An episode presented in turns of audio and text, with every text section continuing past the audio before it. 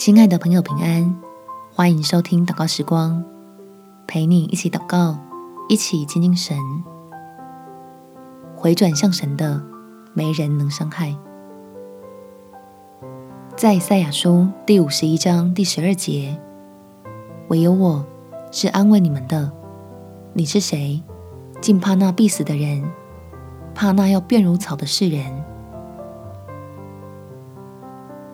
只要相信自己所拥有的都是从天父那里领受的，就没有人能夺走你的福分，减损你我的价值，也不能阻止神要继续施恩，使他的儿女在基督里尊贵。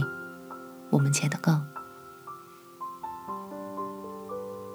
天父，求你来安慰我，把那遭受背叛、轻蔑以及侮辱等等攻击所带来的痛苦。从我的心里面挪走，还有对于无助无力的自己，要被迫面对不公义时的悲伤，也都求你为我平复，让我能够为了自己，愿意靠着那够用的恩典，使软弱变得刚强，不被自己的委屈打败，不断在情绪低落时回转向你，甘心用我现在仅有的力气。接受比一切都更加宝贵的使命，